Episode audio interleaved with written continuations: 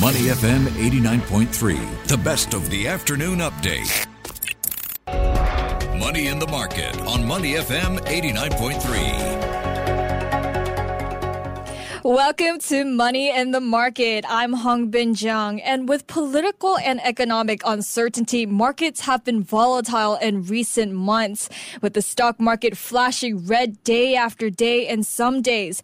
But why have Singapore stocks bucked the regional downtrend, downward trend and are still up year to date? And how can Singaporean investors protect their portfolio and, man, and manage risk during times of uncertainty? Joining us on the phone to help help us answer these questions is Charu Chanana, market strategist at Saxo Markets. Hi, Charu. Welcome to the show. Hi, Hongbin. Thank you for having me. Such a pleasure. Hi, it's a pleasure to have you on. Okay, so let's start off with the STI. The STI seems to be bucking the regional trend on most days.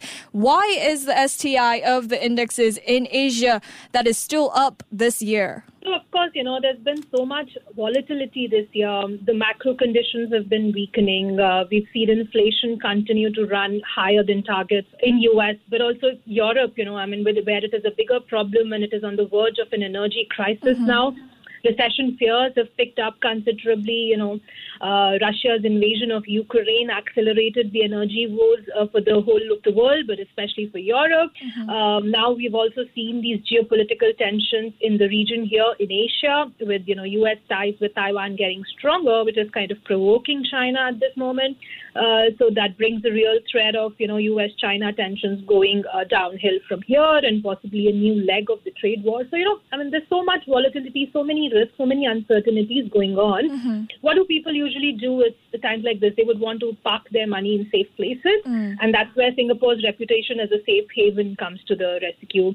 So when times are tough, you would likely you know uh, want to um, reduce your risk exposure mm-hmm. and go with countries or companies or investments that have a proven track record of sailing through those challenging times, mm-hmm. and you go where you have some sort of a trust in the administration and in the management and the policy framework, and mm-hmm. that's what Singapore provides you really. Just to provide some background context, compared with other indexes in Asia, how much is the STI still up year to date? I mean, uh, we've seen um, the STI still up over four percent mm. uh, this so far this year. Uh, it did go below 3,100 um, at some point in late June to early July. Mm-hmm. Uh, so last six months uh, has been overall down by five percent or so, uh, but it has recovered most of those losses now and is coming back to about 3,300 plus levels. Mm-hmm. Okay, okay. So how um, you know we we are we're seeing also rate hikes and inflation globally, right? So how has the STI so far been impacted by these further rate hikes and inflation? Uh, so you know we had the Singapore's Q2 GDP out uh, last week. Um, it was revised lower to 4.4 percent year on year from an advanced estimate of 4.8 percent, mm-hmm. uh, which actually suggested a quarter on quarter contraction of 0.2 percent.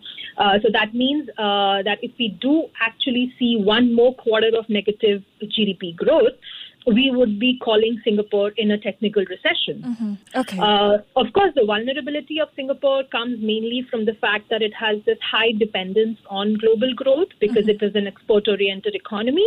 Uh, so, any slowdown in global growth will mean that there will be uh, lower demand for Singapore's exports. Mm. And also, the dependence on China is pretty high as well. And with China continuing with its zero COVID policy, the demand is uh, still not back to its normal levels there. Uh, so we d- we did have the MTI kind of narrowing down its forecast for annual GDP growth to three to four percent mm. from three three to five percent uh, before that. Uh, so of course, risks of global slowdown are in- increasingly uh, creating downward pressures on Singapore's growth as well. Mm-hmm. And inflation is a problem. We can feel it, you know, in our rents, in our transportation, in our day-to-day routines at the grocery store or the coffee shops or the restaurants. It, it, it is it is quite high, although not comparable to global levels. But Singapore's inflation is high. So that does mean that the uh, monetary authority will have to uh, continue with its monetary tightening, and that can mean a further run lower in the STI as well in H2. Mm, okay, so with inflation and recession fears as well, we're also seeing a lot of market downturns, and it's it's creating a lot of uncertainty right now in the markets. Should we be uh, panicking? we should never panic, you know, because that erodes our decision making ability, really. Mm-hmm. What you need to do instead is to uh, exercise caution, mm. uh, stay focused on your short and long term goals, mm-hmm. I would mm-hmm. say. Uh, remember that, you know, we are in a very different world right now, and tightening financial conditions is not something that we've seen over the last many decades. Mm. Uh, you know, with the, the easy monetary policies, uh, it's been actually quite uh, simple to be in the markets and get uh, some decent returns, you know. Uh, but now um, you you possibly need some more active portfolio management strategies to generate the alpha and beat the market because liquidity conditions are tightening and it won't be that easy for the markets right now. So instead of panicking, mm-hmm. I would say we need to be focused on creating those sustainable investment solutions that can help us to meet our goals. Mm, then how should investors, you know, construct their portfolio and manage risk? And what type of risk should be looking should we be looking out for as well? Uh, so of course, I two things uh, that are very important is to understand your personal goals and have mm. some plans as to how you want to reach them, mm-hmm. uh, but also assess your personal risk levels. You know, which, which risk bucket do you really fit in? Are you aggressive? Are you mm-hmm. do you want to be defensive? Or you want to be balanced? And in terms of uh, the types of risks, this could be the market risk or the default and liquidity risk, which you know where you should avoid possibly getting into illiquid assets if your risk tolerance is low.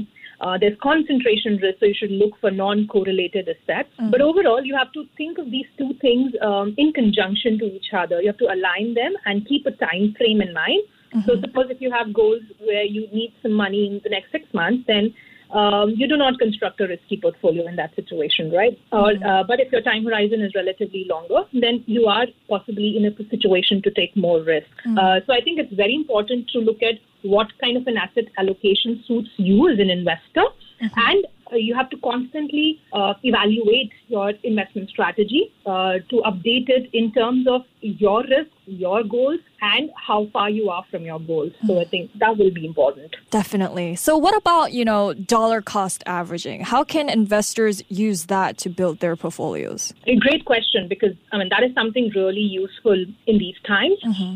Uh, so dollar cost averaging is basically a strategy um, where you do not commit a fixed amount, uh, you know, the whole amount in one go. You commit a fixed amount to the markets every month or whatever time frame really works for you. So, but it, it actually means that you have regular investments rather than one big investment at a time. Uh, so the objective is to uh, not to try to time the market and possibly bring down your average investment cost. So, for example, if you want to buy, say, 20 shares of Apple, Mm-hmm. You don't go all in today and buy, say, it, I think it's trading around $170. Right, so you don't right. go all in today. Instead, you buy two today, two next week. And, you know, mm. suppose you buy maybe 10, to, 10 today at 170 and 10 next week, maybe the price has gone down to 160. Mm. So that brings your average buying price to about 165. So I think it's a really useful strategy if you're especially bearish on markets or uncertain as to what is the direction that the markets will take. Uh, it can help you to um, avoid saying, oh, yes, this is the dip, let me go in and all buy, and then getting fooled about it.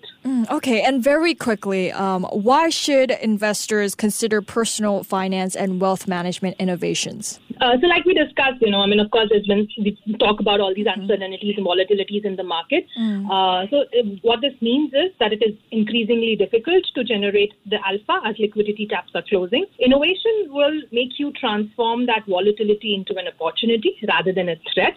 Mm-hmm. Uh, so if you capture it early, you have the first mover advantage as well. I think it's just important to keep up with latest trends. So if there is a new offering that can potentially help you to plan your investment journey better in line with your goals, in line with your risk tolerance, I think it's very natural to consider it. And of course, yeah, if it doesn't cost a bomb, uh, I think it will be uh, something that uh, you know investors should certainly look out for. Mm, okay, okay. Thank you so much. Thank you for joining us today and explaining all of this for us. It was a pleasure. Thank you for having me. Thank you. We've been speaking with Charu Chanana, market strategist at Saxo Markets. Stay with Money FM 89.3. To listen to more great interviews, download our podcasts at moneyfm893.sg or download our audio app. That's A W E D I O.